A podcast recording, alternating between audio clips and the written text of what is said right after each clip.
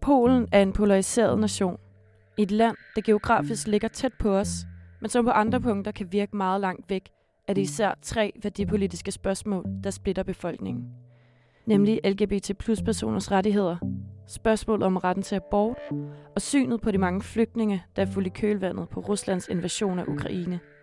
Også på Grundvis Højskole foråret 2023 tog til Warszawa for at dække de forskellige fløjes syn på de tre brandpunkter.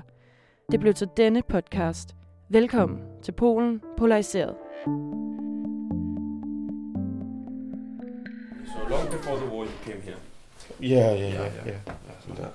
Okay. Okay. See, we- Okay, okay. And uh, this is for uh, for Well, it's very flexible room. Actually, it was apartment for the refugees. For the uh, it was at the beginning it was a place for children. So Yeah. it was like a room for children. Yeah. But later, we, yeah, we, we they said like okay, it will be room for the meetings, blah blah blah, and talks nice here. Yeah. have a coffee there. And but then one refugee family they came when it was already booked. Warsaw was like over Full, of- yeah. yeah full. Yes. So we decided we need to find something for them because it was mother with child, and we said you can stay here. It's not normal apartment, but it's better than stay on the train station. Yeah. And they lived here like seven months. wow. Vi er i Polens hovedstad Warszawa for at undersøge, hvilken hjælp de millioner af ukrainske flygtninge, som befinder sig i Polen, bliver mødt af. And I just need to understand the, the two women uh, standing in the other Mhm. room. Yeah. Who are they? Well, uh, it's my family actually. It's yeah. your family. Yes, yes, it's my mom, Yeah. and she came as a refugee, Yes. uh, and my auntie is her sister. Oh, oh, so they, your they, aunt, they, they yes. came both, yeah, Okay. And they are refugees. In, And they're from Kharkiv. yes, yes, it's my home city. Yeah. På Frelsens Hærs kontor i Warszawa, 5 minutters gang fra byens hovedbanegård, hvor 10.000 vis af ukrainere ankom sidste år, møder vi en nysgerrig og høflig mand af ukrainsk afstamning. Are we to start? Yes.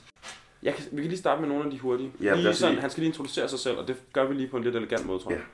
Det er noget med at lige... Uh, All right. So, um, can you introduce yourself? So my name is Oleg Samolenko, and I'm the Salvation Army officer in Warsaw, in Poland. Til at starte med falder snakken på, hvilket forhold det polske samfund har haft til flygtninge før krigen i Ukraine. After Second World War, Poland was country very close to themselves. You know, like they never had foreigners. There was a country only for Poles. You know, it was only Polish language for Polish culture. It was something very strange for them when somebody different would come. You know, and the first foreigners they had it was uh, from Chechnya. It was in 19th when they opened they opened borders for Chechenian people, and it was big shock for them. You know, it was Muslim people. It was people who speaks not Polish they will look different, you know, especially ladies cover their head. So it was something very strange, and they were afraid that they will make big change in Poland, you know. So a lot of people they're still afraid of this difference, you know. They they they, they want to be white country, they want to be Catholic country. Det er altså især flygtninge fra muslimske lande eller regioner som Tjetjenien eller Syrien, som det polske samfund frygter. Kommer flygtninge til gengæld fra et kristent land som Ukraine, får pipen pludselig en anden lyd. in the when war started poland was so open you know like people would give their apartments cars a lot of people would come with their own car to the border and say like take my car uh, just for free you know. They, they help a lot you know. They give like millions uh, like uh, zloty you know like euro you know like to help ukrainian people. At the beginning it was like that. På et tidspunkt under interviewet beslutter Oleg sig for at tilbyde os lidt lokalt slik, og ind i lokalet træder hans mor og moster. I, I thought maybe you want to drink also something or Uh, yes. Yeah. Yeah. we, have, we have tea if you want i don't know we have a lot of sweets Yeah. I can. I can. Uh, It's um, hmm, we call it. It's a bird milk. it's only called, but this is uh, bird milk with a taste of mm, lemon, Mm. and this is was made it originally in Poland in Warsaw, not far from here. kommer smukke, dejlige. So you, you can you can try. Not everybody like it, but Perfect. So um, the first question Mhm. is, uh, what are your names and um, when did you come to uh, Poland? Первый вопрос к вам будет, как вас зовут и когда вы приехали в Польшу? Меня зовут Наталья. Я приехала де- 9 марта прошлого года, 22 года.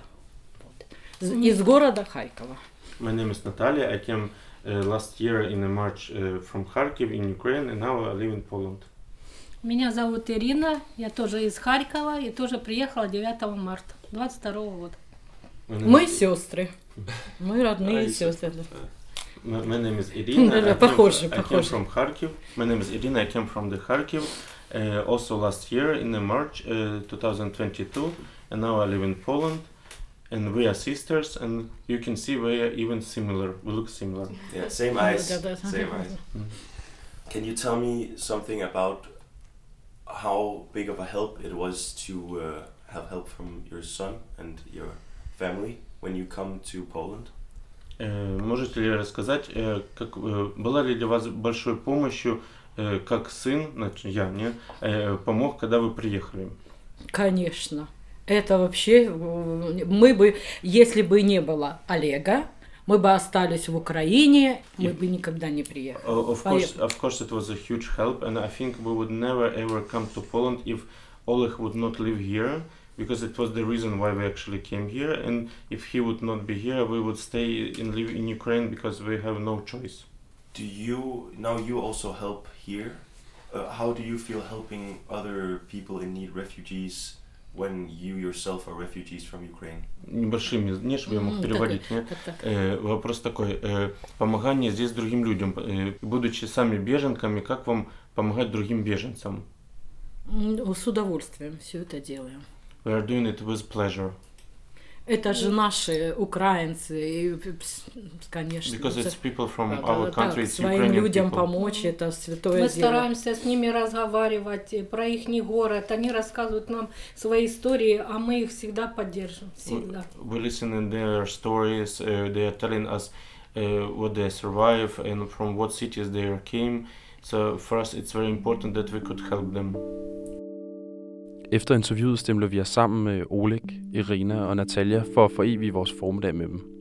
yes i was about to ask the same Maybe your phone is better, so let's try your phone. Og hvis det, tager du billede med... Is it, is it live? Vil du tage et billede, så kan jeg tage et billede bagefter med dig, så vi får dem alle sammen. Okay. Jeg, tager, jeg nægter det grønne hold for selfie. Det er simpelthen for, det er simpelthen for mig. Øh, jeg, jeg stiller mig op på den side her. And what, what do you say in Ukraine when you have to take a picture? Do you say something? You know, когда фотографируемся. Cheese. Cheese. So, cheese. Cheese.